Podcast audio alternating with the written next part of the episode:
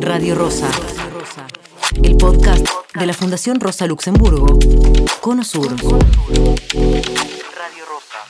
Les doy la bienvenida a esta primera debate Rosa Lux, que es un nuevo formato que estábamos pensando después de algunas eh, experiencias al inicio del año crear un espacio de debates aquí en nuestra casa, en la casa de la Fundación, ¿no? aprovechando que eh, volvimos a los tiempos de los encuentros presenciales para debatir, eh, intercambiar ideas políticas, que hoy va a tener un tinte bastante electoral. Esto no significa que siempre vamos a hablar de política electoral, pero em, entonces ahí en los próximos meses queremos tocar varios temas del radar de nuestro trabajo ¿no? en los varios ambientes en que estamos. Um, la Fundación Rosa Luxemburgo es una institución alemana. Somos uh, una fundación vinculada con un partido político en Alemania, con el partido de la izquierda, Die Linke.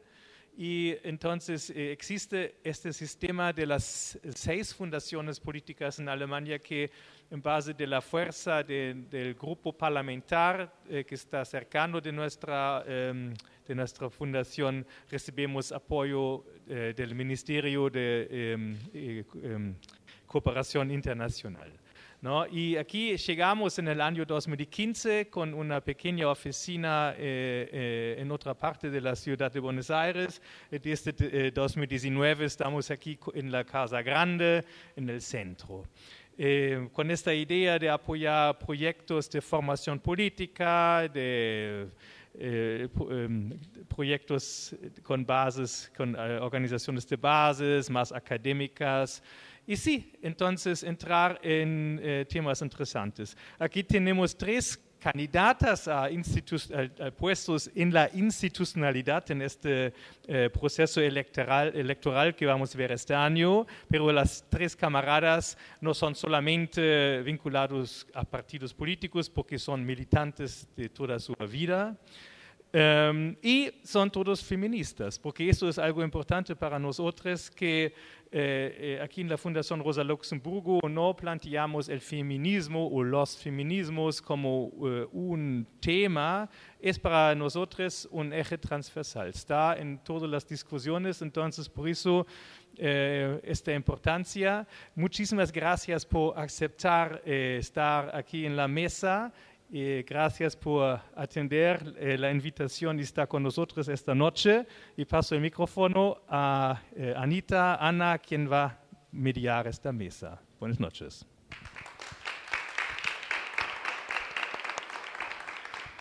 Bueno, eh, bueno, muchas gracias por estar acá, pero principalmente a ustedes por estar aquí en medio de su agenda álgida de estar haciendo recorridas, charlas por todos los territorios.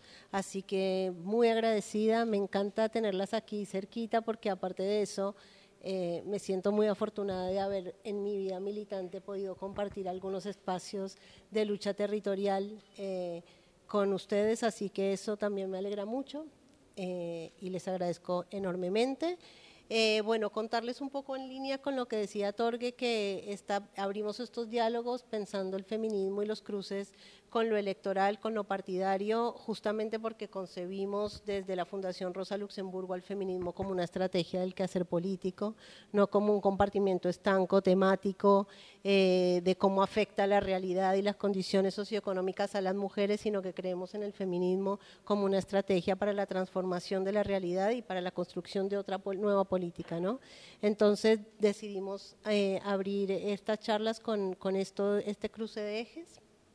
Eh, la conversación quisimos llamarla Estamos listas, eh, trayendo un poco inspiradas en el movimiento Estamos listas de Colombia, que no sé si lo conocen, pero es un movimiento conformado por eh, exclusivamente con disidencias y mujeres feministas que dijeron estamos listas para dar la disputa en el terreno del Estado y de las instituciones y por eso tomamos este nombre para esta charla. Eh, y eso, proponerles un diálogo distendido con algunas preguntas disparadoras. Eh, voy a presentarlas.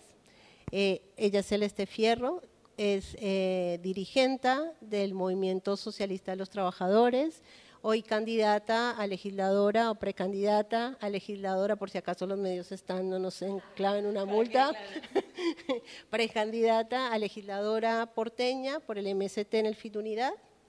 Eh, bueno, después si quieres aportar algún dato, bienvenido más de tu, de tu biografía, bienvenido. Eh, está Karen, a quien aparte de eso vamos a darle un aplauso de felicitación porque este domingo alcanzaron unos resultados geniales, grandiosos en la ciudad de Rosario y en otros lugares de la provincia de Santa Fe, así que felicitaciones, con esa alegría también te recibimos.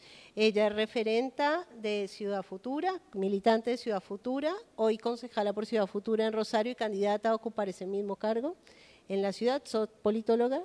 también, casi. Lo dejaste por la carrera política. Los dos años en el barrio, en el tambo, te, truncaron la vida, claro. que, claro. Catadora de dulce de leche. y Maru Bieli, María Bieli, que es eh, militante del hormiguero, pero hoy legisladora porteña, una de las más jóvenes en la historia de la legislatura. Eh, porteña por el Frente de Todes en su momento y hoy candidata, segunda candidata legisladora por Unión por la Patria también para las elecciones para la legislatura porteña. Así que de vuelta les doy la bienvenida. Eh, aquí siguiendo con lo biográfico, un poco la idea era preguntarles o que compartan con los compañeros un poco sobre su trayectoria militante en lo partidario, en el feminismo y los cruces que se dan, cuáles son los desafíos de hacer parte de estos dos instrumentos para la transformación de, la realidad. Yo me encontré con unos datos increíbles buscando sobre ustedes y el feminismo, ¿no? Para mí increíbles. Uno de ellos es que Cel escribió un libro que se llama Feminismo, Reforma o Revolución, ¿no? Y aquí tenemos a Rosa Luxemburgo que él preguntarte era ese debate. Era ese debate. Eh, que para ella era dialéctico, ¿no? No era una cosa u otra, sino una cosa y otra. Entonces, preguntarte también por eso, si quieres, un poco eh, en, este primer disparador. Eh, de Karen, obviamente, quiero resaltar algo que me parece muy, muy importante y es que vos hiciste parte encabezando una lista que se llamaba El Poder de las Mujeres, que fue la primera lista en la historia de Argentina de ser solo conformada por mujeres. Entonces también me parece que es una experiencia súper relevante que si nos puedes contar sobre eso también, eh, bienvenido. Y con Maru, bueno, yo creo que hay una cosa que vos dijiste y creo que te voy a casi, casi eh, a citar, porque vos planteabas en alguna de las miles de entrevistas que te han hecho eh, que era necesario pensar el movimiento feminista para no solamente generar un marco de unidad y alianza tan grande para derrotar todo el neoliberalismo, ¿no? Creo que eso es fundamental y si puedes también traer algo de eso a esta charla eh, muy, muy bienvenido, pero también poner el feminismo como una de las claves para todos los proyectos políticos, populares y nacionales, que creo que es otra discusión muy interesante, otro debate muy interesante en la bueno, reconstrucción, retoma de lo democrático. ¿no? Así que, bueno, ¿alguna quiere empezar? ¿O aquí empiezo? Hola, hola. ¿Qué tal? ¿Sí? Bueno, muy buenas tardes, noches a, todos, a todas, a todes. Eh, gracias, Ana, gracias a todo el equipo de, la Fundación por, por, esta invitación y por este encuentro. Además, siempre tiene esto bueno de, encontrarnos con compañeras que ya nos conocemos y con otras que siempre está bueno seguir, eh, nada, estrechando lazos, experiencias y demás, eh, sobre todo como aprendizaje de los feminismos, más allá de las trayectorias e identidades partidarias de, cada una de nosotras. Eh, soy Karen Tepp, soy actualmente concejala de la ciudad de, Rosario. Pertenezco a una fuerza política llamada Ciudad Futura, que nace en la ciudad de, Rosario. Mi militancia más orgánica empieza en el año 2006 cuando, bueno, me voy a estudiar a la ciudad de Rosario Ciencias Políticas. Yo digo que hay dos hechos como que me cambian la vida. Vengo de familia radical, de cuna radical y demás. Siempre me interesó mucho la política, pero había algo que no cerraba eh, en, encontrar un espacio de participación y me pasaron dos cosas. Una fue leer a Marx en la facultad y la otra eh, conocer a Giros, que era un grupo de eh, jóvenes, principalmente 20 estudiantes universitarios que empezaron a crear una organización social, que luego fue un movimiento social, eh, todos y todas sintiéndonos muy hijos de la crisis del 2001, del no nos representan, de, bueno, ninguno de los partidos políticos existentes eh, nos contiene, nos abraza, eh, estamos nos sentimos profundamente militantes políticos, queremos construir un proyecto político, pero bueno, las herramientas que existen no, nos alcanzan o, no nos cobijan. Y así fue un poco que, decidimos empezar un recorrido propio, autónomo, eh, cosa que por allá en esa época llovían, éramos muchas las organizaciones que sobre todo elegíamos la militancia territorial y la militancia barrial como un espacio de, donde el cual empezar a construir nuevas claves eh, de construcción política, mucho más democráticas, más horizontales, eh, con mayor anclaje en el territorio y, con, mayor posibilidad de, politizar la vida cotidiana, los distintos aspectos de, la vida cotidiana.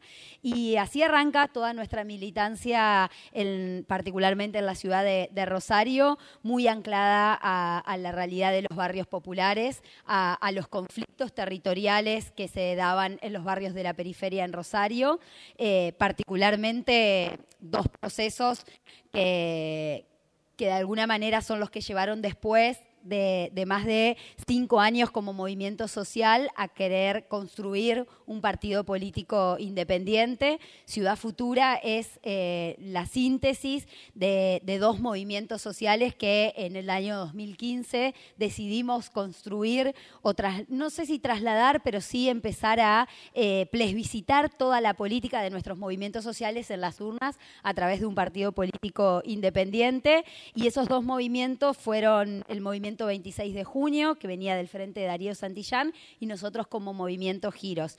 Y ambos movimientos estábamos dando dos peleas centrales en la, en la periferia de Rosario. Por un lado, la disputa por la tierra y contra la privatización del suelo urbano y, la defensa de todas las familias que viven en territorios que, después empezaron a tener un interés eh, de la voracidad del mercado inmobiliario. Y por el otro lado, la lucha contra el narcotráfico y la violencia urbana que se iba instalando eh, en las barriadas populares y en particular nos tocó de cerca con el crimen de, tres compañeros, Jeremono y Patón, en el año 2012, que fue un poco un punto de, inflexión en toda la, construcción de la lucha por justicia y contra el narcotráfico en, Rosario. Bueno, en ese ámbito me inscribo, inscribo mi militancia. Giro nace en el año 2005, me sumo en el año 2006. Eh, nada, concibo la militancia como forma de vida y encontrar un espacio en el cual uno se siente eh, parte, protagonista eh, y puede tener la posibilidad de crear todo el tiempo nuevos instrumentos, nuevas estrategias y demás. Para mí fue una experiencia muy, muy importante, muy, muy rica, muy particular. Y, en el año 2015, eh, cuando decidimos armar el, partido político, me tocó ser presidenta fundadora de, ese espacio. Y hasta y hasta ese momento, más allá de que nosotros teníamos, como cualquier militancia social, los espacios de discusión de, de debate feministas, las asambleas de mujeres y demás, eh, el feminismo no, ni personal ni colectivamente creo que nos había atravesado como lo hizo a partir del año 2015, donde en nuestra historia, digamos, se dan como dos elementos en simultáneos. Por un lado, el grito del ni una menos y por el otro lado, en, al mismo momento, eh, nuestra irrupción electoral y nuestra primera victoria electoral que nos permite entrar al Consejo Municipal como tercera fuerza, ¿no? Eh, rompiendo un poco eh, el escenario político de la ciudad con un 16% de los votos, algo que para una experiencia que venía de la izquierda autónoma, independiente, era realmente un, un dato revelador que nadie vio venir en la política local. Y ahí traigo todo esto a colación porque eh, en lo personal el, ingreso a las instituciones, a la política electoral institucional, donde ya nosotros no fijábamos nuestras propias reglas, sino que eh, era entrar al Estado y su ADN patriarcal, fue como, eh, bueno, el primer momento donde en términos incluso más personales empecé a sentir toda la discriminación y la violencia machista que empezó de alguna manera, lo empecé a ver con, un cercenamiento o, un intento de disciplinamiento que claramente no sufrían el resto de mis compañeros varones que habían ingresado a la institución. Y, bueno, eso hizo que, con, las compañeras eh, empecemos y, me, apoyé mucho en ellas, en decir, bueno, eh, ¿cómo hacemos para, en el cambio de la cultura política que queremos dar dentro de las instituciones, también nos planteamos algunos objetivos que tienen que ver con la feminización de la política, con empezar a, cambiar em, los espacios, los horarios, los hábitos, las formas de discusión, las formas de construcción de consensos, de resolución de conflictos, etcétera, etcétera, que en general las reproducimos de manera patriarcal, más allá de nuestro género, eh, y, empezamos a meterle como mucha cabeza a eso, y en ese proceso fue que en las elecciones del año 2017 dijimos, bueno, si nosotros somos eh, un partido de movimiento que lo que quiere la política no es representar de manera sectorial a los sujetos políticos, sino expresar las luchas que se están dando eh, en nuestro pueblo y de alguna manera utilizar el poder institucional para empujar esas transformaciones que, se vienen dando, eh, ¿por qué no ponemos en el debate político qué pasa si un partido político integrado por varones y mujeres decide que, que una lista va a ser todas de, mujeres, ¿no? Eh, hasta ese momento a nivel nacional y tanto en nuestra provincia también estaba la ley de cupo, eh, que claramente era una ley que, por la que pelearon muchas antecesoras, porque si no, no existíamos en los ámbitos legislativos ni en los espacios de decisión política.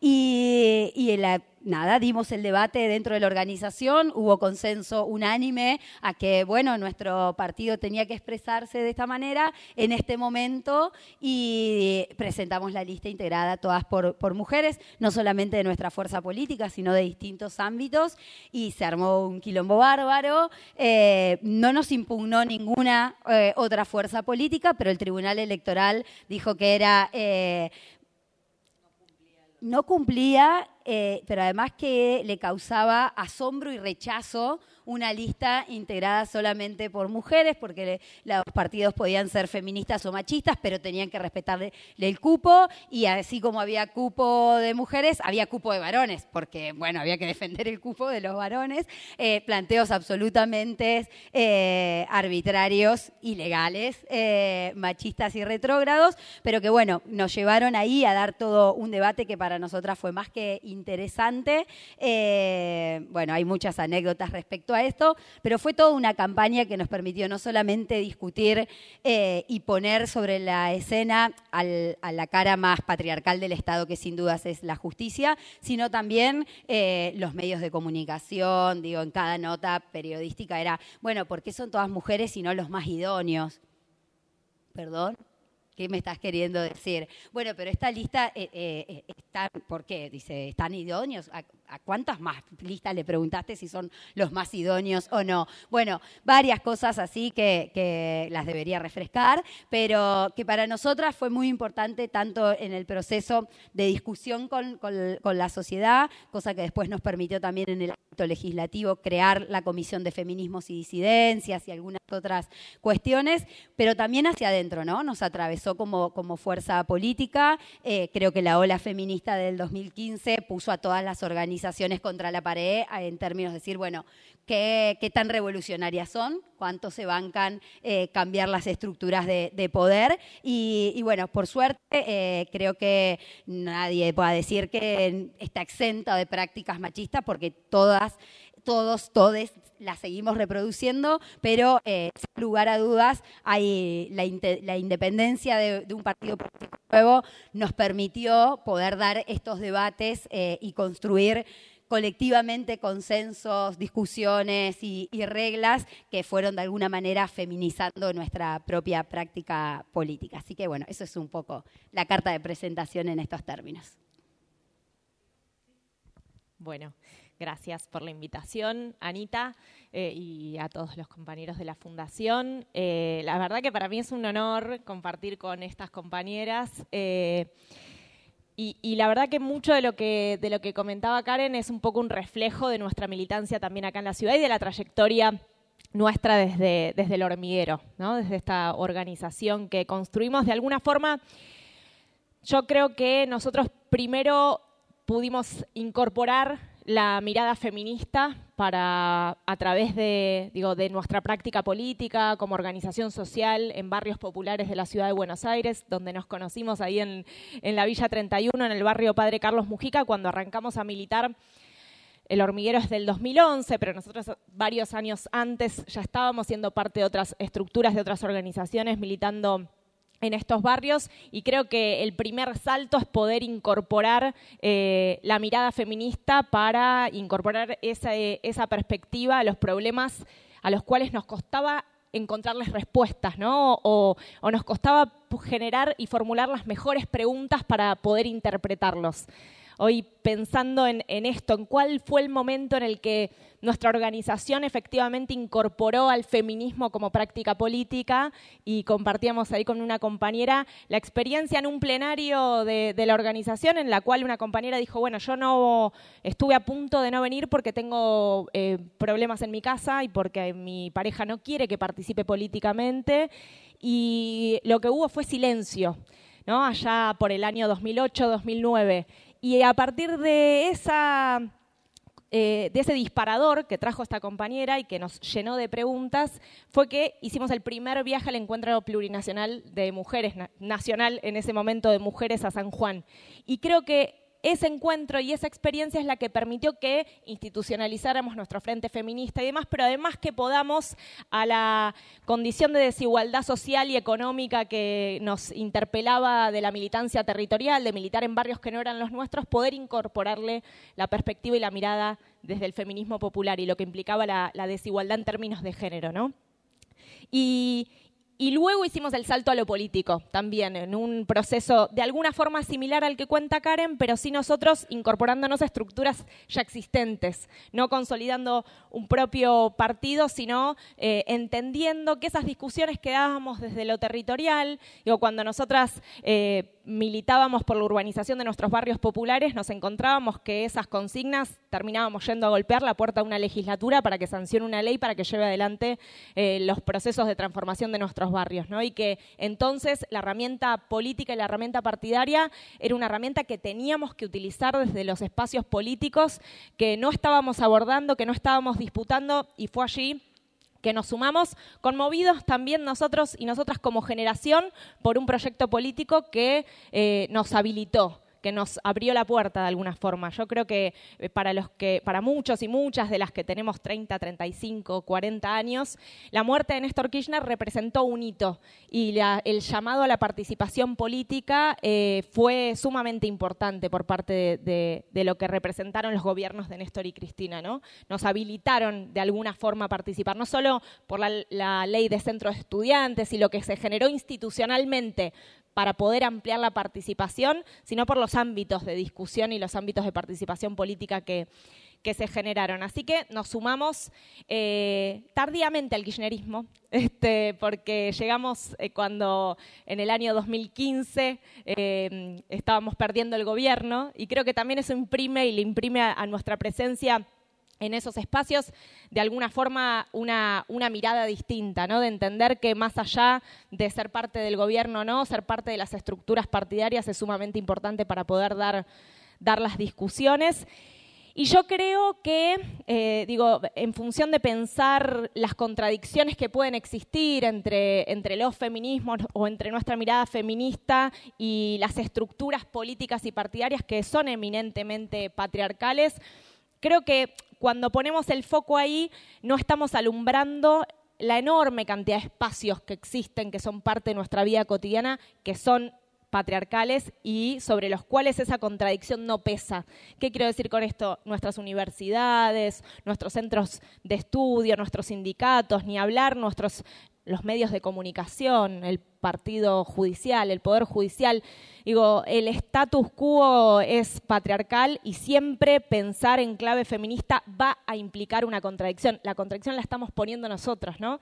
Entonces, creo que hay que quitarle la mala fama a la contradicción política eh, y, a la, y a lo que implica el, conflicto que representa disputar esos espacios en, clave feminista. Y creo que, el aporte por la democratización de esos ámbitos y por entender que cuando se disputa en términos feministas no solo se está pensando en una agenda puntual y particular, sino que se está pensando en la transversalización de la disputa por la tierra, de la disputa por la riqueza, de la disputa por el acceso a cada uno de los derechos, eh, es, es un poco la clave con la que intentamos asumir los espacios de representación que tenemos. Porque creo que lo que sucede también al interior de nuestros espacios, y en clave quizás más de la trayectoria personal, me pasó cuando ingresé a la legislatura, hay para nosotras un área predeterminada que son algunas comisiones puntuales que tienen que ver con nuestros temas de incidencia y nosotras creo que lo que aprendimos desde, los feminismos es que ocupamos esos espacios para disputar todo, que queremos estar en la comisión de presupuesto, que queremos discutir la planificación urbana eh, de las ciudades, ¿no? que queremos eh, disputar nuestros modelos de ciudad en clave feminista. Y, creo que eso es un poco lo que estamos eh, animando a hacernos, ¿no? desde, como decía Karen, desde algunos hitos eh, que tuvieron los feminismos y que tuvo el movimiento feminista en la calle y que bueno, ahora tenemos algunos otros desafíos, ¿no? Porque estamos en un momento complejo respecto de los avances y retrocesos que tienen nuestras oleadas y los lugares institucionalizados requieren también que eh, repensemos cuál es nuestra agenda y cómo hacemos para eh, que nuestro presente no sea defensivo, eminentemente defensivo, sino que también tenga una agenda de avanzada para, para lo que se viene.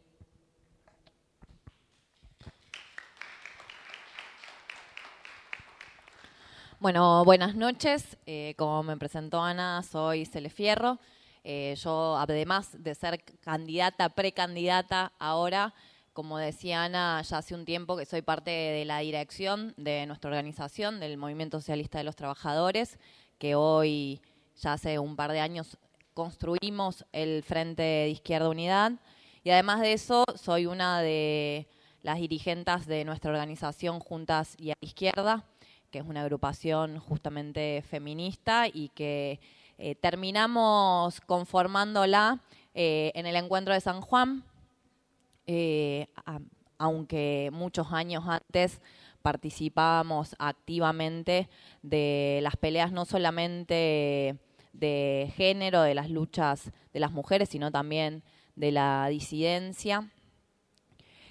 De hecho, eh, fuimos el único partido político que participó de la primer movilización eh, de la diversidad acá en Capital Federal. Eh, eso, porque me parece también importante en esto de la discusión de los feminismos, del género, también incluirlo, que hay debates importantes con sectores que no toman la pelea también de la disidencia como una de las cuestiones centrales eh, en lo que es género y feminismos. Yo en particular, eh, al revés de las compañeras, bueno, yo milito desde el 2003, hace ya un par de años, aunque soy muy joven, era muy chiquita. Bueno, era chiquita, sí, pero no tan chiquita. Hay algunos que empiezan antes. Em, a los 17 igual. Ahí saquen la cuenta ustedes. Em, empecé en la militancia, eh, también en la universidad. Yo siempre cuento que, de todas formas, la, la preocupación y la participación surge de antes y que también tiene que ver con esto de el feminismo y la lucha de las mujeres, que uno luego lo va eh, pensando de otra manera, que tiene que ver con el rol de mi vieja, eh, madre que nos terminó criando casi solas, a mí y a mi hermana, docente, activista, tanto en lo sindical como en las cuestiones sociales, y creo que ahí empieza un poco la participación y, la, y el involucrarse, no desde lo individual, sino justamente siempre desde lo colectivo. Y la militancia más orgánica y partidaria, por 2003, también tiene un hecho que para mí marcó muchísimo, que fue a partir de una iniciativa del Centro de Estudiantes, yo todavía no era militante, pero sí activista de la carrera, em, fue la inundación en Santa Fe. Y ahí hubo un quiebre también, familia de bipartidista, si se quiere, algunos eran radicales, otros peronistas, nadie militante activo. Pero ahí la realidad fue ver cómo esas estructuras políticas, en el medio de una catástrofe, que aparte hay responsables políticos de esa catástrofe y que no es ni la lluvia, ni que se sobrepasó, sino que son decisiones políticas, como en ese momento, luego de la ayuda, que siempre se dice, bueno, nuestro pueblo, bueno, es increíble que ante los momentos más duros, lo que más surge es esto, el laburo colectivo, la ayuda, la gente que va, que... Y sin embargo, había lugares enteros, desde alimentos, frazadas y demás, con gimnasios enteros de familias sin nada. Y si no había un puntero destinando eso, no se tocaba nada. Yo ahí dije, no, esto, o sea, de ninguna manera, o sea, puede ser así y ante una situación tan tremenda, automáticamente volví eh, y ya me organicé y me organicé siempre políticamente en nuestro partido, en el MST, en ese momento en Córdoba, la tonada después de ya más de casi 16 años que no vivo en Córdoba, igual la voy a seguir teniendo. Eh, empecé a militar activamente entendiendo esto, que las transformaciones las vamos construyendo desde abajo, desde cada uno de nuestros lugares, de laburo, de estudio en nuestros barrios, pero que tenemos que tener una organización política que sea la que represente y defienda por lo que peleamos todos los días. Y es para pelear por más representación, por más organización, por discutir en cada uno de los lugares. Y digo al revés, porque las chicas decían, bueno, el feminismo, bueno, el feminismo en mí fue eh, a través de la propia organización política porque yo les decía, bueno, desde las primeras movilizaciones de la diversidad, la participación en los encuentros desde el primer encuentro, y también eh, la ola, nosotros decimos, bueno, es esta nueva ola del movimiento feminista, no solamente en nuestro país, sino en todo el mundo, eh, que por supuesto tiene el punto clave del 2015 con el Ni Una Menos y que después sigue avanzando transforma todas las estructuras, eh, hasta en las propias de organización. Entonces, antes de eso, los libros que decía Ana, eh, de hecho ya en el 2012 eh, tenemos una publicación que se llama Mujer, Violencia y Capitalismo, que es intentar, después les voy a traer uno de cada, de cada una de las publicaciones, prometo traerlas, así quedan acá también en la fundación porque son elaboraciones colectivas y que intentan, siempre decimos nosotras, poner al debate y aportar a lo que se está discutiendo sobre lo que vivimos las mujeres trabajadoras eh, en este sistema. Entonces, ahí, a la inversa, es la propia organización la que nos va involucrando a muchas compañeras también en el debate sobre las cuestiones de género, entendiéndolas así como algo que corre absolutamente todos los espacios, porque mm, nosotros entendemos que el problema central sobre las violencias que padecemos, la desigualdad que padecemos eh, y que sufrimos las mujeres, tiene un eje, o sea, un responsable eh, nosotros decimos el padre de todas las violencias, que es este sistema, que es el sistema capitalista, que intenta hacernos creer, bueno, recién cuando contaban eh, desde no poder explicar eh, qué es lo que está pasando, entonces el miedo a organizarse o por situaciones de violencia personal, a em, tener roles asignados en las tareas cotidianas de cuidado y naturalizar eso. Entonces, muchas veces las mujeres eh, terminamos teniendo menos espacio y tiempo para las actividades eh, políticas o de organización, porque te tenés que hacer cargo de tu casa, eh, de tus hijas, hijos e hijas. Em, y dejar de naturalizar eso y ponerlo en cuestionamiento no es cuestionar al compañero que tenés al lado, sino es dejar de naturalizar lo que te marcan como que es eh, el mandato.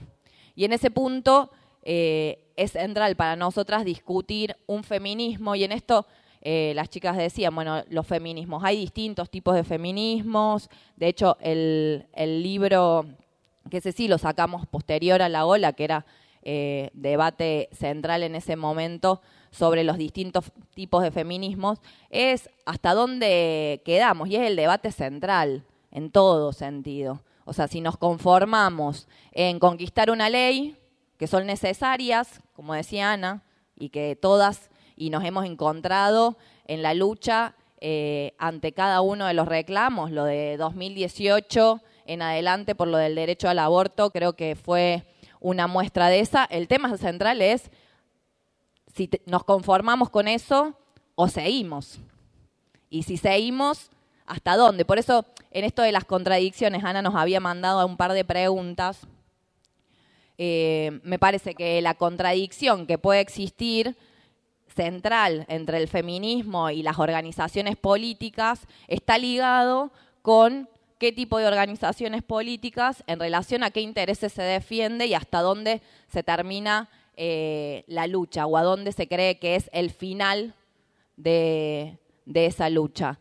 Eh, y en ese punto me parece que em, la contradicción hoy sigue estando marcada en que el espacio de la política eh, sigue hegemonizada en un punto por lo masculino. Pero tiene que ver con este sistema que es el que termina marcando que sigue siendo el varón eh, el que está en primer plano y son parte de las peleas que seguimos dando y que desde los lugares que vamos ocupando eso se va no solamente cuestionando, sino también se va modificando. Y en cuanto a puntos de contacto, y en esto sí, desde las políticas y desde la organización, creo que en esto sí hay un contacto eh, que para mí es clave marcar, que tiene que ver que tanto el feminismo como nuestra organización por lo que peleas es para romper con las estructuras establecidas. Y en este caso, nuestra organización, eh, nosotros peleamos para terminar con todo tipo de desigualdad en el sentido desde la explotación, la opresión, las violencias, y eso eh, el feminismo toma eh, parte también de romper con esas estructuras, de cuestionarlas. Entonces me parece que en eso es central. Y de los debates sobre mm, reforma y revolución, creo que eh, el centro es ese, que cómo terminamos realmente con la desigualdad, la violencia, la opresión, como banderas que defendemos eh, quienes nos consideramos feministas, en mi caso feminista socialista, revolucionaria, tiene que ver justamente si nos conformamos con algunos pasos o si tomamos esos pasos que vamos dando y que hemos conquistado en todos estos años para llevar una transformación hasta el final. Bueno, nosotros creemos que ese es el camino de tomar eh, lo que hemos conquistado, los años de lucha y en nuestro país eso ha sido siempre así, en las calles eh, peleando por cada uno de nuestros derechos, que nadie nos ha regalado absolutamente nada eh, y que tiene que ver con cómo seguimos organizándonos para terminar realmente con este sistema que es el que nos termina poniendo en esta situación de vulnerabilidad, de desigualdad, de opresión y de explotación.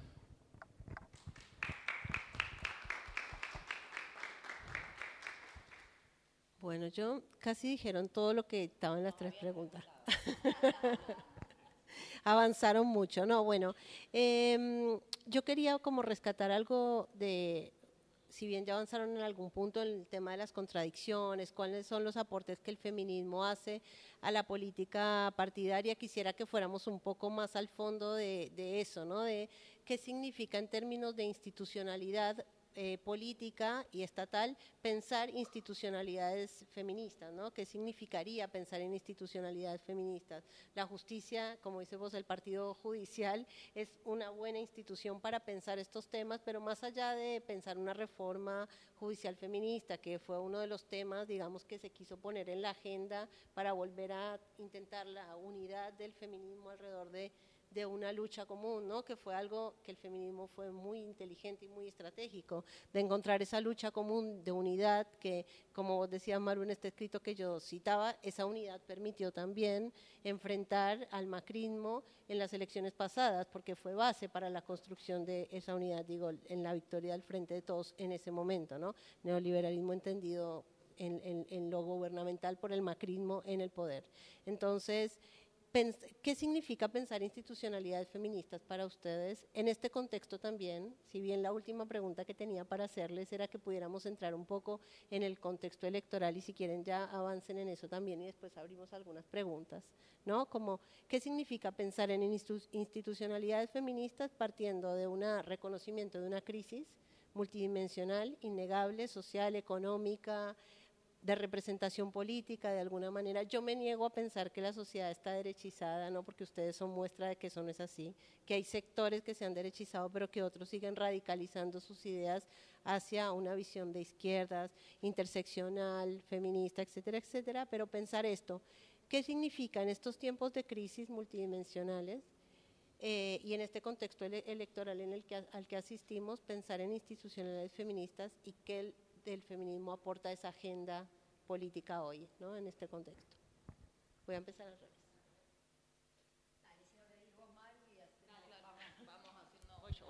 Perfecto. A ver, me parece que, mm, que para pensar eh, nuevas institucionalidades feministas o cómo el feminismo disputa lo, institucional, hay que, que dar que tiene que ver con, con le voy a citar a, citar a Cristina. Este, porque me parece que ella viene dando en la clave de una discusión muy necesaria que es pensar cuál es, eh, qué tipo, qué modelo de Estado tenemos hoy y qué modelo de Estado necesitamos para tener sociedades mucho más justas que las que tenemos, ¿no? Tenemos un, eh, un Estado con tres poderes, que es el mismo Estado desde la Revolución Francesa a esta parte, y hay determinados sectores de poder que están por fuera de lo que la institucionalidad actual permite regir, permite controlar. Este, este Estado se pensó para darle libertad al individuo, ¿no? La mayor cantidad de libertad, pues, es toda una discusión. Yo sé que todo lo que voy a decir es, eh, eh, plausible de ser discutido, pero se pensó un Estado con esas características y hoy necesitamos un Estado con otras características, que dé cuenta que existen otros poderes que tienen que ser controlados, que tienen que ser abordados, que tienen que ser regulados para que podamos eh, pensar en, sociedades más igualitarias. Ni hablar del poder, del poder financiero internacional, ¿no? que termina de alguna forma condicionando nuestras democracias en lo económico, en lo político también.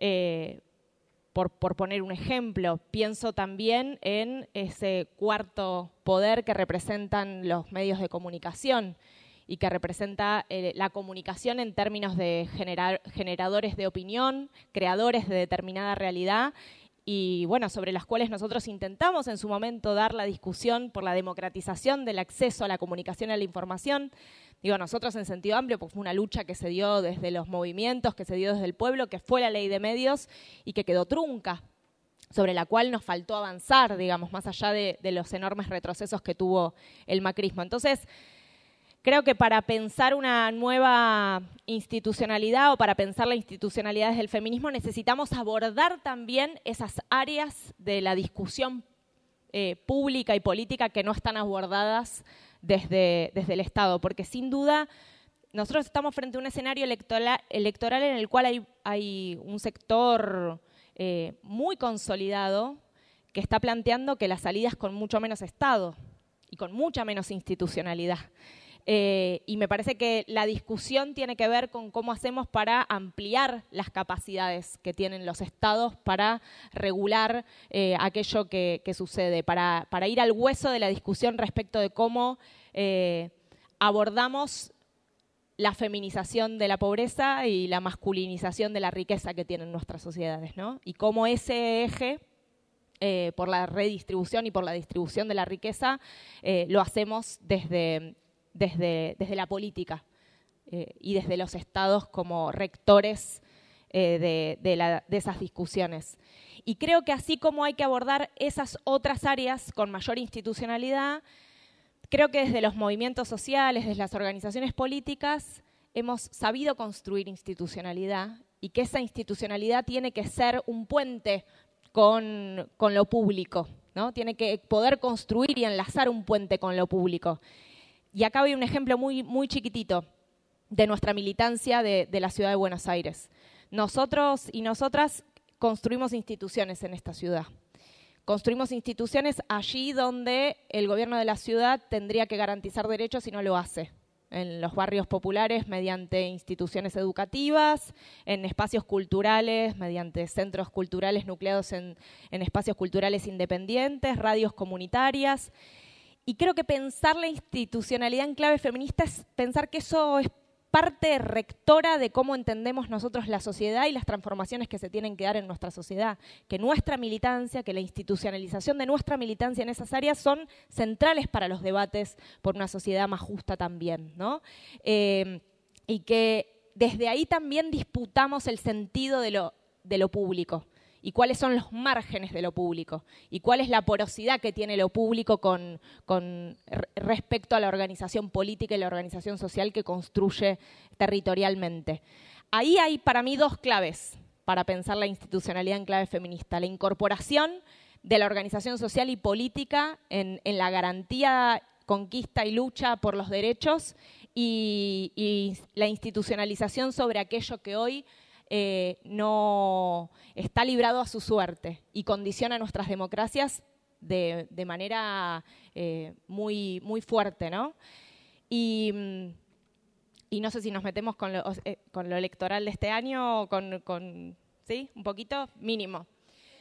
No, porque digo, a ver, em, nosotros estamos yendo a un escenario electoral caracterizamos, digamos, el momento que estamos viviendo en nuestro país como de, democracia condicionada.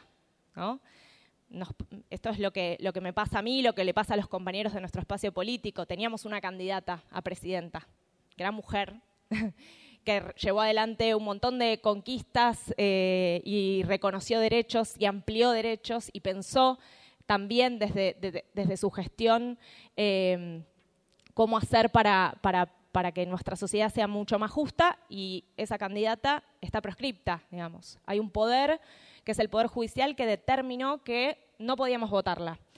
Y eso condiciona nuestras democracias. Nuestras democracias están condicionadas por un montón de cosas. desde el momento en que hay eh, eh, los niveles, de que tenemos los niveles de pobreza que tenemos, tenemos que hablar de democracia condicionada, sin duda. Pero que en términos electorales, que en términos políticos no podamos votar a quien queremos votar, sin duda que es un condicionante. Y el agravante de eso también, que yo creo que es de alguna forma intenta ser aleccionador y ejemplificador para la participación política de las mujeres, fue el intento de magnifemicidio de Cristina Fernández de Kirchner, ¿no?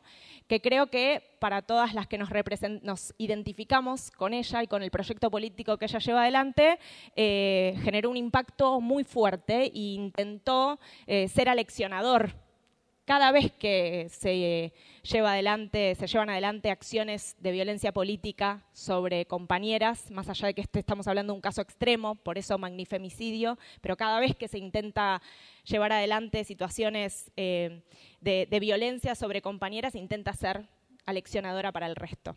Nosotras siempre traemos el ejemplo y el recuerdo y la memoria de lo que significó el femicidio político de Mariel Franco en Brasil esa concejala de Río de Janeiro, negra, además, de la favela, que fue asesinada porque efectivamente ahí había un sistema que lo que estaba diciendo es que esa persona no era para ocupar el lugar que tenía y que entonces el poder iba a actuar sobre su cuerpo para que, para que no lo haga.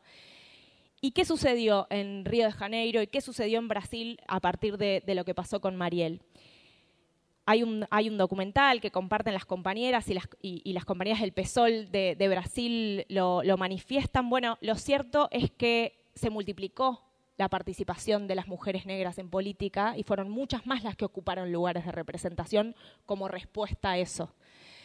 Más allá de estar viviendo una situación tremenda en Brasil, ¿no? Muchas concejalas, diputadas con eh, custodia, porque no pueden ejercer libremente su espacio de participación. La violencia política es una realidad de nuestra región, es una realidad de Brasil, es una realidad muy fuerte en Colombia y en, en Argentina el, intento de magnifemicidio de Cristina marcó un antes y un después eh, para nosotras. Y creo que tenemos el desafío de pensar en cómo hacemos para que no sea leccionador, para buscar eh, imprimirle también nuestro sentido eh, de disputa y pensar que la respuesta es la multiplicación en la participación en la política y no relegar espacios de discusión y de participación en política. ¿no? Tenemos ese enorme desafío. Estamos viviendo un momento difícil, complejo, y, creo que el otro día compartíamos con algunas compañeras en un panel cuyo título era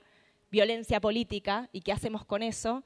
Y creo que el enorme desafío también es interpretarlo, comprenderlo, hacernos de herramientas, de estrategias para salir a dar la discusión, pero además que no nos roben la agenda de lo que tenemos que discutir, que no nos quedemos discutiendo la violencia, ¿no? porque en el momento en el que nos quedamos discutiendo la violencia ganaron.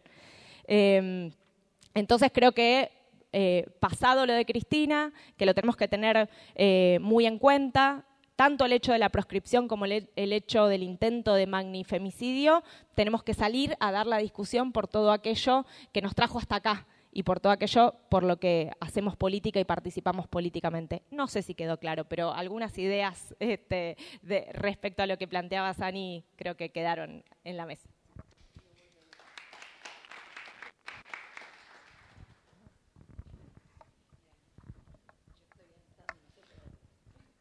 No sabemos. Acá Ana nos mandó preguntas y después Está muy bien, está muy bien. Nosotros vamos a responder todo. No, a mí me parece em, que lo primero que tenemos que hacer, más allá de pensar, o al menos así lo encaramos nosotras, en torno a las instituciones y qué instituciones, porque cómo mirar las instituciones en clave feminista es cuestionar a fondo todas estas instituciones. O sea, yo tomo eh, una cosa que nosotras marcamos sobre mm, una de las características de la nueva ola del movimiento feminista, que tenía un aspecto que para nosotras era central y que tomaba mucho de los distintos momentos de las otras olas, pero que creíamos que era un avance enorme que tiene que ver con el cuestionamiento a las instituciones de este régimen y de este sistema.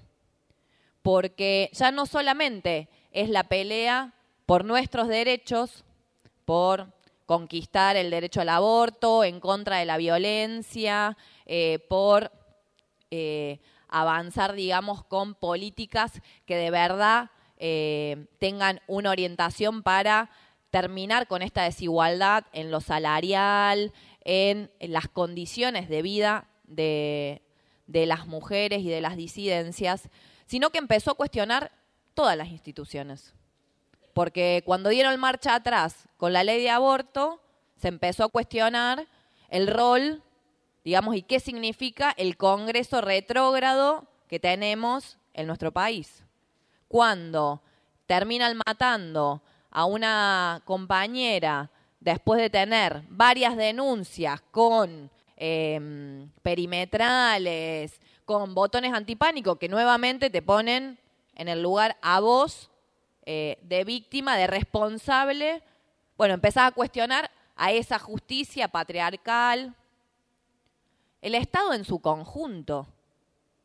O sea, digo, nosotros hemos conquistado muchísimas leyes que sea parte de los discursos la política de género y sin embargo hoy seguimos cuestionando y hay sectores de el propio Frente de Todos en su momento que cuestionan el propio rol del, del ministerio, que fue una conquista en términos de que se empezó a discutir las cuestiones de género que nosotros habíamos planteado en la calle.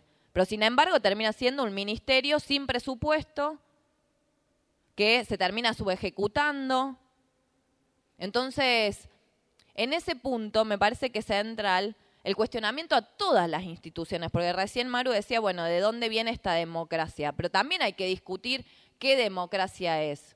Y para nosotros pensar nuestro feminismo, como les decía, un feminismo socialista, revolucionario, anticapitalista, también es discutir sobre cómo logras transformar cada una de, esas instituciones, que no son las de este, la de este sistema. Esta democracia también hay que incluir otra cuestión que tiene que ver con lo del feminismo y es un debate, que es la cuestión de clase.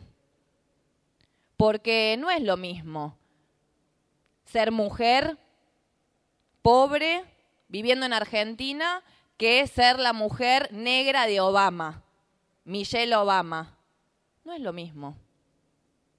No es lo mismo ser una enfermera acá en la Ciudad Autónoma de Buenos Aires, que está hace años peleando por el reconocimiento para tener una equiparación salarial que debería corresponderle por el laburo que hace y sin embargo no es reconocida, no es incluida la carrera profesional, que la propia Cristina. O sea, no es lo mismo, compañeras.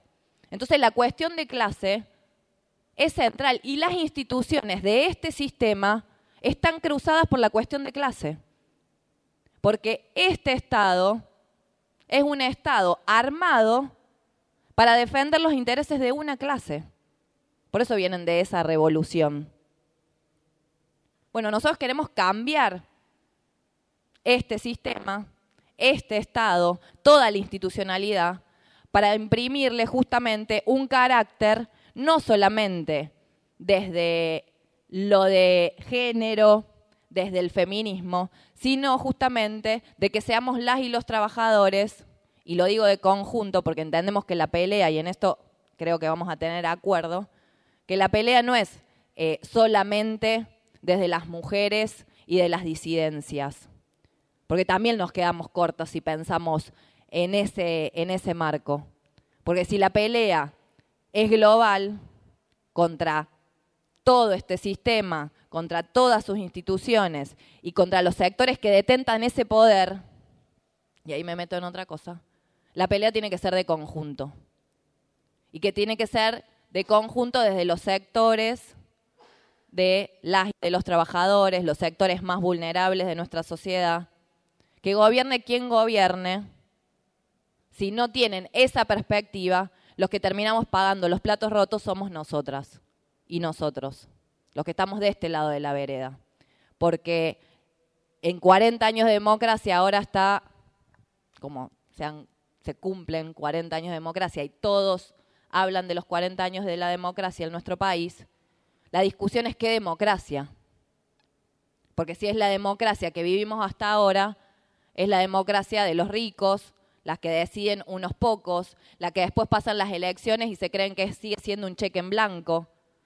Entonces cada uno en campaña dice lo que se le ocurre y lo que es mejor para que te voten, pero después cuando ocupas esos lugares no hay ningún tipo de revocabilidad. Entonces hacen lo que terminan haciendo. el cuestionamiento al endeudamiento con el fondo, pero después seguir atados al Fondo Monetario Internacional que es el que nos termina vulnerando todos y cada uno de nuestros derechos. Porque si hablamos de recorte de presupuestos en salud, en educación, para el Ministerio de Género, para todo, tiene que ver con una política orientada al sometimiento del imperialismo y del Fondo Monetario Internacional. Entonces, en ese punto me parece que es central esa discusión, porque también hace de la disputa y para llegar hasta el final de cómo terminamos disputando ese poder. Nosotros creemos que sigue estando más presente que nunca la discusión de cómo se disputa el poder, cómo logramos realmente que más temprano que tarde las y los trabajadores seamos quienes tomemos las decisiones. Y eso se discute ahora y se debate de esta democracia. Nosotros, por ejemplo, utilizamos las bancas eh, para discutir lo que pasa ahí adentro, que nadie lo discute. Muchas veces termina en esa institucionalidad y se termina cerrando el círculo adentro de un recinto y no usándolas hacia afuera para ir, recorrer y traer hacia adentro cuáles son los debates también que hay afuera. Bueno, ese es el centro general, también la desconfianza de estas instituciones que están hechas, no quienes nos movemos mejor en la calle, en las peleas, en la lucha cotidiana, en nuestros lugares de laburo, sino para intentar justamente encasillarnos a todos en los marcos de esta institucionalidad. Bueno, es cuestionar esa institucionalidad y usarla justamente para ese cuestionamiento, para generar esa desconfianza en estas instituciones y lograr que la organización pueda seguir creciendo eh, en lo que hace falta, que es cómo se genera la pelea para terminar con este sistema en todos los espacios de nuestra, de nuestra militancia, porque no es uno solo. Hoy nos toca ser candidatas eh, o ocupar una banca, pero que tiene que ver con eso. Y en este marco de estas elecciones creo que es central el debate más a fondo, porque me parece que lo que nosotros tenemos que lograr hacer, y es un desafío gigante y desde la izquierda es enorme, es lograr sacar de una buena vez por todas la discusión de el menos peor, la discusión del no se puede, de que no tenemos correlación de fuerza, de que em, la derecha sigue creciendo y hay que enfrentarla. Bueno, no se enfrenta a la derecha con más derecha, no se enfrenta la situación que tenemos siguiendo atados a una receta que en nuestro país ya la vivimos, que es más sometimiento, en este momento es más extractivismo y lo estamos viendo en todo el noroeste argentino en relación a lo que es el nuevo debate de la salida eh, para nuestros pueblos pobres, que es más extractivismo, que ya nos vendieron ese verso hace décadas. En un momento era el monocultivo y los agronegocios, después fue la megaminería de oro, de plata, el fracking hace 10 años atrás y ahora es el litio y todo nos va a sacar de la pobreza y va a hacer que nuestros pueblos estén mejor y en realidad nuestros pueblos están cada vez peor, no solamente en términos de pobreza y en términos de precarización de la vida, sino en términos ambientales y de condiciones de vida. Porque en los que nos, proponían y prometían que era la salida a la mega minería, tendrían que estar en San Juan viendo cómo no se puede utilizar el agua de los ríos porque está completamente contaminada, o en Vaca Muerta, donde el pueblo pegado a lo que son los enormes yacimientos de Vaca Muerta en Añelo, no tienen agua potable y se calefaccionan todavía el día de hoy con garrafa o con leña. Entonces, ¿de quién es el progreso? escuchar a las comunidades del norte cuando dicen que si quieren avanzar con el litio, lo que están haciendo es dejándonos sin agua y avanzando sobre nuestros territorios. Entonces, espejitos de colores ya nos vendieron hace siglos.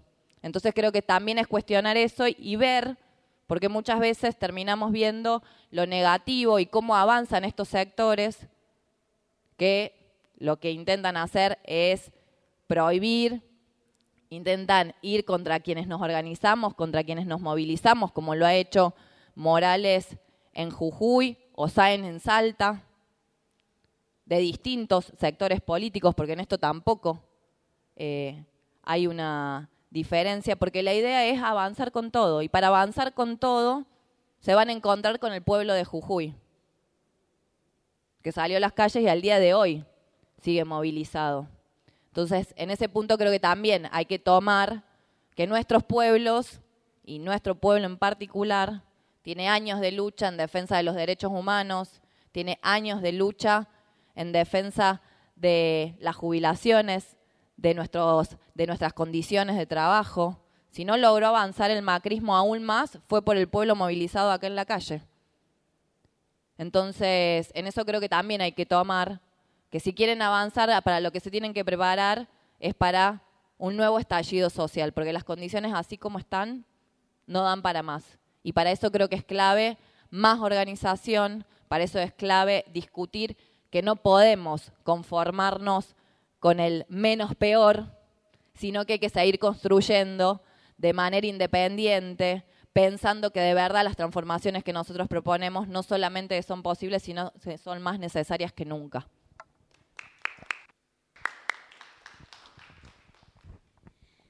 Bueno, voy a arrancar por el final que me anoté porque después el otro debate nos lleva hacia muchos lugares, pero había eh, punteado tres cosas que, mm, vengo pensando en el último tiempo y que un poco cada vez que tengo oportunidad de encontrarme con compañeras feministas las pongo así como para decir, no sé, a mí estas cosas hoy me están preocupando, creo que las tenemos que pensar, sobre todo en esta relación de los feminismos y, la institucionalidad, ¿no? Y eh, uno de los puntos eh, aparecía recién que es sobre eh, la, institucionalización del movimiento feminista en términos de esto, ¿no? La, creación de ministerios, de secretarías, de comisiones. Eh, yo recuerdo el, momento en que se crea el Ministerio de Género a nivel eh, nacional, que era realmente un momento histórico que a mí me asimilaba mucho a decir, bueno, ¿en qué otro momento de la historia fue un movimiento popular desde las calles el que creó institucionalidad.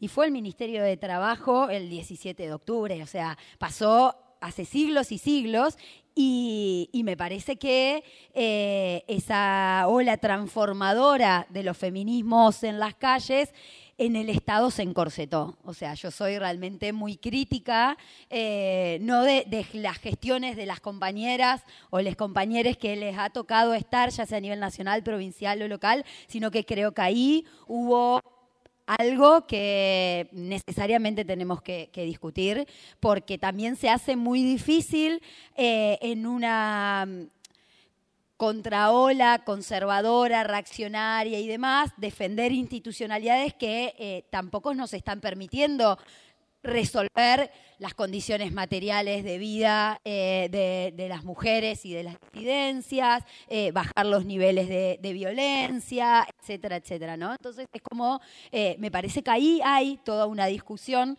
que también la, pongo con un tercer punto, después voy al segundo, que tiene que ver con esta necesidad de que me parece tenemos que, volver a encontrarnos, a construir estrategias, a, construir eh, agendas, a construir agendas de tema, pero también estrategias de poder, de discusión, de visibilización, eh, porque creo que todas las necesitamos. Eh, a mí en el último tiempo me ha pasado mucho desde el espacio más de la banca institucional que, bueno, temas en agenda que hasta hace dos años, aún hasta el periodista más reaccionario no se animaba a querer correrte un poquito, u otro concejal más conservador, bueno, cerraba porque era políticamente incorrecto plantear determinadas cosas y hoy pareciera que están acorralando muy lenta y silenciosamente. Y aquí también lo planteaba la otra vez, donde estaban compañeras periodistas, digo, necesitamos volver a tejer, porque eso eh, también nos está llevando a un nivel,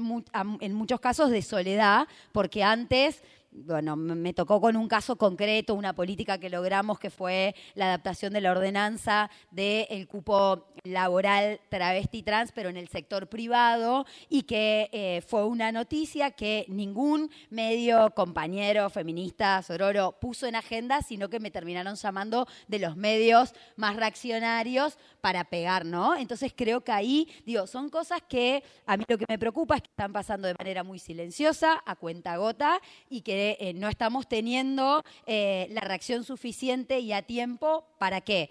para que no nos quedemos en este espacio que pareciera que es de resistencia o de defender lo que conseguimos, porque lo que conseguimos es bastante poco y, nos falta un montón. Entonces, creo que cuando uno hace estrategias de, y sobre todo de interpelación en la sociedad, de, defender esto, que este presente es una mierda, y la estrategia va a fracasar claramente, porque no estamos convocando a, a dar otras peleas, a profundizar, a ampliar derechos, a ampliar el campo de lo posible, sino que estamos queriendo convocar épicamente a defender esto, este presente, y la verdad que es muy poco, digo, y esto va más allá del feminismo, va en términos generales de la política de transformación, y eso claramente conlleva no quedarnos en el lugar, conlleva un retroceso más tarde, más temprano y demás, conlleva un retroceso. Entonces me parece que es como urgente nosotras dar este debate sincero acerca de, bueno, qué, qué es lo que nos ha permitido lograr construir y, conquistar determinados lugares dentro del Estado de decisión política en las luchas feministas y qué otras estrategias nos vamos a tener que dar porque así como estamos no está funcionando. Y el segundo de los puntos es algo que, a mí me, me, obsesiona mucho y que además me interpela también en términos personales como dirigente de mi propio partido, que es decir, bueno, por un lado, nosotras somos bastante críticas de las leyes de paridad que conseguimos en Argentina en general, en cada uno de los territorios, porque nos terminamos poniendo techos a lo que antes eran pisos. Entonces, hoy eh, creo que en eso, digamos, sin lugar a dudas, nosotras cuando se discutió y en los ámbitos donde teníamos representación legislativa, lo acompañamos porque era un avance, porque materialmente tenía un impacto directo en la constitución de los cuerpos legislativos, pero no dejaba de ser una negociación que el poder patriarcal y machista estaba eh, llevando adelante por el riesgo a perder eh, mucho más y generamos una ley que pareciera que instala que estamos viviendo en una sociedad igualitaria cuando eso no es así. Entonces, justamente las leyes eh, que tienen que ver con en general las cabezas de lista son varones, etcétera, etcétera. Eh, pero, y además de todo eso, a mí lo, que me, lo que me obsesiona es, bueno, aun cuando muchas más mujeres estamos hoy en los ámbitos de decisión política, sobre todo en los ámbitos legislativos. Esto cuesta mucho más en los ámbitos ejecutivos, donde no hay leyes que impongan eh, esta necesidad de paridad, y ni hablar en los ámbitos donde no existen leyes, ya sea en el Poder Judicial o en los sindicatos, por ejemplo, digo en el ámbito más de, la sociedad civil.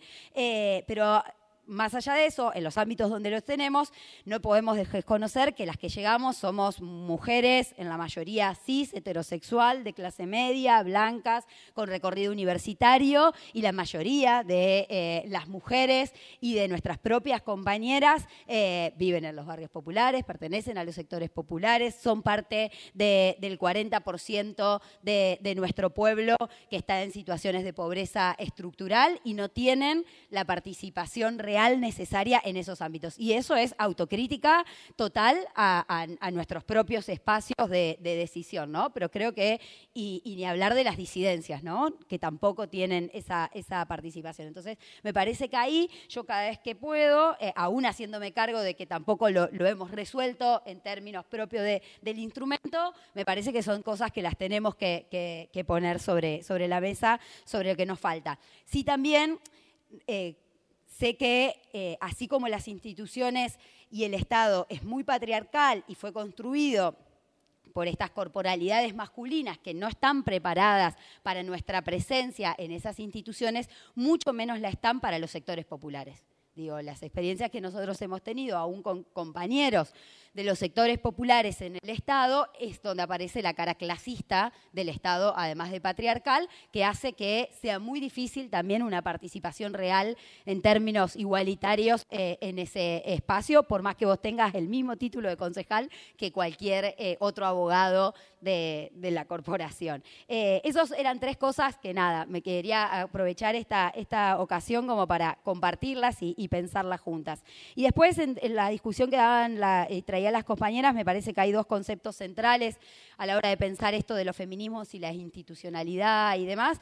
Por un lado, la democracia y por el otro, el poder, digamos. Eh, nosotros venimos pensando en una idea que es eh, la sensación de que esta democracia a 40 años no solamente que tiene deudas sociales históricas, eh, que nuestra generación tiene que hacerse cargo, digo, nuestra generación hija, nacida y criada en democracia, tiene que hacerse cargo de, resolver, sino también eh, que esta, esta democracia en este momento está bloqueada, digamos, en el sentido bueno, eh, Maru decía condicionada, nosotros pensamos bloqueadas en términos de que, sobre todo en nuestro país, a nivel nacional, sentimos que hace más de 10 años como que, digamos, hay como un, no sé si es un empate, pero es una cosa que no se termina de resolver hacia dónde vamos. Seguimos dando las mismas discusiones que hace 10 años, sin encontrarle la vuelta, mal planteadas, eh, en términos binarios y dicotómicos que no nos permiten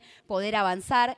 Esto García Linera lo pone como un fenómeno mucho más internacional que tiene que ver con que ni el, ni el neoliberalismo de este tiempo, ni los procesos o proyectos de transformación hoy estamos pudiendo imponer en la sociedad imágenes claras de futuro hacia el cual convocar a, nuestro pueblo y eso genera esta situación de que hay un estancamiento. Y yo creo que en eso, lo digamos, Linera lo pone en términos de, más allá de la incertidumbre y del vértigo que nos genera esa, sensación, eh, es, un, es un momento de oportunidad. Digamos, yo soy de las que creen que todo momento de crisis son momentos de, oportunidad. Pero en esta democracia bloqueada, uno tiene la sensación de que la política, en términos generales o, o macros, eh, está muy impotente. O sea, la sensación que está teniendo la sociedad con la política es que es una política impotente. Y si es impotente, no me sirve para nada. A lo sumo le servirá a los políticos para vivir de la política. Pero para transformar y cambiar mi realidad no me está sirviendo para nada. Entonces, yo creo que tenemos que... Eh, enfrentar esto de frente, digamos, que tenemos que poder eh, ponerlos en, palabras, que tenemos de cada uno de nuestros espacios, digo, venimos de trayectorias, de recorridos, identidades políticas distintas, pero claro está que nos planteamos y estamos parados en, un mismo lugar. Creo que la, mayor aporte que podemos hacer en este momento desde cada uno de nuestros espacios es tener la mayor capacidad creativa de pensar nuevas institucionalidades, porque también lo que me parece explica esta democracia bloqueada o esta política impotente es, por un lado, que los proyectos que deberían convocar a las mayorías en, términos transformadores están eh, muy preocupados por mantener el status quo, que era lo que decíamos antes, entonces eh, esa convocatoria a defender este presente de mierda no seduce absolutamente a nadie, no convoca absolutamente a nadie. Perdón, director, que haría palabras yo cuando me suelto me voy de protocolo, Alex ya me conoce, lo hice en Alemania y bueno, se la complicó un poco a las traductoras eh, de esta manera. Pero eh, digo, por un lado eso, esta estrategia de que como la sociedad todos parece que se derechizó, cosa con la cual no estoy de acuerdo tampoco. Lo que se derechizaron son los espacios políticos, son las referencias políticas, son los discursos políticos que se han, digamos, que han tenido, construido estrategias de parezcamos no a nuestro adversario porque parece que le está yendo bien en una elección y bueno, la gente va a elegir el, original, al reaccionario original, no al reaccionario copia, digamos. Entonces, digo, me parece que eso es una de las causas que explican esto. Y la otra es que estamos en una sociedad del siglo XXI y tenemos instituciones democráticas y, políticas que son de, principios del siglo XX, fines del siglo XIX.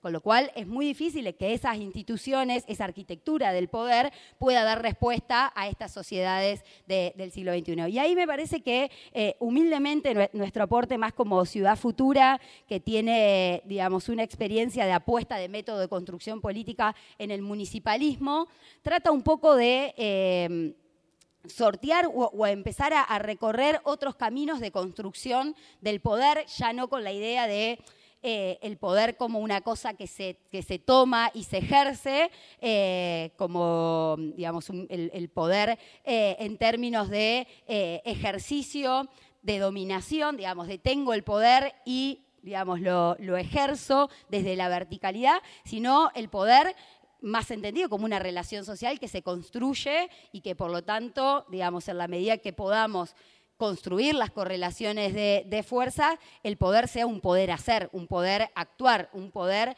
transformar. Eh, y en ese sentido nosotros lo que hemos hecho es esto, apostar más por la creación de institucionalidades que eh, defiendan lo público, defiendan lo común, pero entiendan que hay formas de organizar la vida en sociedad que no es solamente la de la estatalidad o la del mercado, sino que tiene que ver más con la posibilidad de nuestro pueblo de organizarse, de crear espacios de organización de, de lo común y que en todo caso nuestra apuesta hoy es no solamente estar en los espacios legislativos para ser la voz de los que no tienen voz en esos espacios, sino también animarnos a dar la, a, dar la disputa por eh, la construcción de mayorías que puedan tener el gobierno de un Estado, en este caso a nivel municipal, con una única convicción de que cuando nosotros estemos gobernando ahí, tenemos que distribuir ese poder, tenemos que poder fortalecer todas las organizaciones eh, del pueblo que en cada uno de esos ámbitos, la salud, la educación, el trabajo, la cultura, eh, generan otros modos de vincularnos entre nosotros, eh, con la naturaleza, con el trabajo y con la vida misma. Entonces, creo que, un poco eh, el desafío del momento es animarnos a pensar por fuera de las estructuras que están impuestas y en eso, para mí, el feminismo tiene muchísimo para, aportar. Digo, eh, la, transversalidad de nuestro movimiento, la capacidad de encontrarnos en, en, la diversidad y entender que en la diversidad o en la heterogeneidad no hay una debilidad, sino por el contrario, es potencia, que la propia vulnerabilidad tenemos, que nos lleva a, una dinámica de reciprocidad, es una potencia y no es una debilidad como nos han hecho creer en torno a nuestro género, bueno, creo que eh, hay mucho para aportar y no solamente en términos de agenda eh, feminista, sino fundamentalmente de construcción de nuevos modelos de, sociedad y de vida en lo común.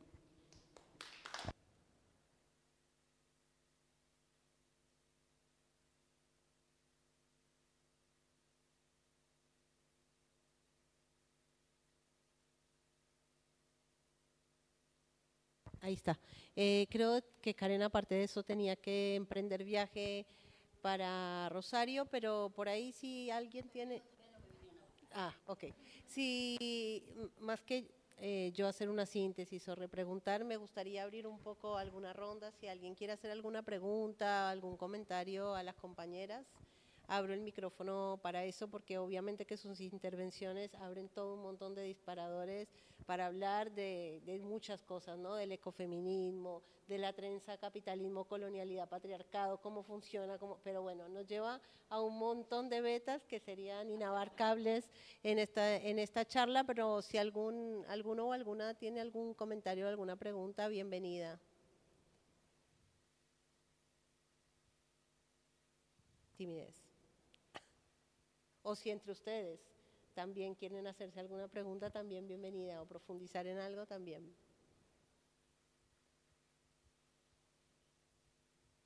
Nadie. Bueno, bueno, voy yo. no, la verdad es que eh, lo último que dijiste, Karen, me parece que fue bastante eh, de síntesis de, de, lo que veníamos charlando. Eh, la verdad que yo, una de las cosas, y me sumo a tu preocupación de cómo retomar el teje del feminismo, eh, creo que nos pasa igual en nuestras reflexiones de pensar cómo retomamos esas construcciones de unidad, de internacionalización, porque también está pasando a nivel mundial que parecía que había una explosión de un movimiento capaz de cambiarlo todo, pero aparte de eso, de cambiarlo todo a nivel internacional y de construir luchas transfronterizas, ¿no? Eh, que puso bueno en discusión todo, como vos decías, ¿no? no solamente las cuestiones que tenían que ver con nuestros propios derechos, sino que fue mucho más allá. Em, creo que hay un montón de cosas para retomar en esa potencia. Yo me sumo absolutamente a, esa preocupación. Creo, el otro día escuchaba el evento que hicieron en, en, Distrito 7, que fue Ofelia, y estaba Lucila de Ponti, ella decía algo, y es que eh, ella hacía militancia hacía política porque había aprendido cómo se sentía el dolor de la cicatriz ajena, ¿no? Me pareció, aparte de una frase hermosa, creo que... Sí. Bueno, un poco como que creo que eso es algo que tenemos en común las compañeras feministas y es que al pensarnos la vida desde, desde la vida misma y de que hacemos política para proteger la vida misma, tenemos ese rasgo en común y es que aprendimos a que nos duela las, no solamente la cicatriz propia, que aprendimos a reconocer encontrándonos con otras, con otras de otras clases, con otras de otros lugares, con otras migrantes, con otras de otros colores y en esa diversidad que vos decías que potencia. Eh, también aprendimos a que nos duela la cicatriz ajena y por eso 2015 fue el grito de Ni Una Menos, en donde estábamos diciendo, estamos gritando por las que no están, ¿no? Entonces creo que ahí también hay otra potencia de, de, nuestra incorporación y nuestro protagonismo en la vida política que yo lo concibo como urgente y por eso retomo que esa era la intención de esta charla, empezar por ahí, porque estamos también preocupados por ese teje, ¿no? Por, eh, sabemos que el feminismo está en todas partes, pero necesitamos volver a poner en agenda que hay compañeras feministas que encontraron en el feminismo la urgencia de ser protagonistas de nuestra propia historia como feministas eh, y volver a, encontrarnos para charlar de estas cosas, ¿no? de cuál es el potencial que tenemos para aportar a la política partidaria, la transformación de las instituciones. Vos traías a Mariel, que creo que es un ejemplo de que nos heredó un montón de aprendizajes, y no, sola, no solamente Mariel, ¿no? sino todo, todo lo que fue pasando después, la existencia de Erika Hilton en Brasil como la candidata de mayor cantidad de votos en un, en un contexto de absoluta derechización es impresionante, ¿no? Eh, Francia Márquez en Colombia también nos deja un montón de aprendizajes, ¿no? Desde el estamos listas, de venimos a cambiarlo todo, entonces me parece que encontrarnos como feministas que hacemos política y que creemos que el partido es una herramienta de transformación de nuestra realidad, eh, es súper urgente y necesario, así que vuelvo a agradecerles por estar acá, por acompañarnos, espero que no sea la última vez, que sea la primera de varias.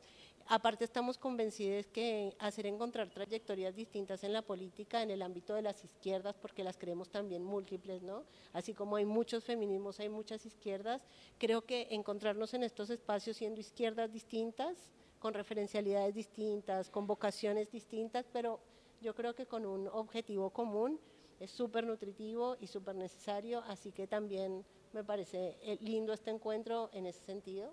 Así que bueno, gracias eh, por, por, aceptar la invitación, gracias a ustedes por estar acá y la fundación siempre abierta para hacer un montón de cosas.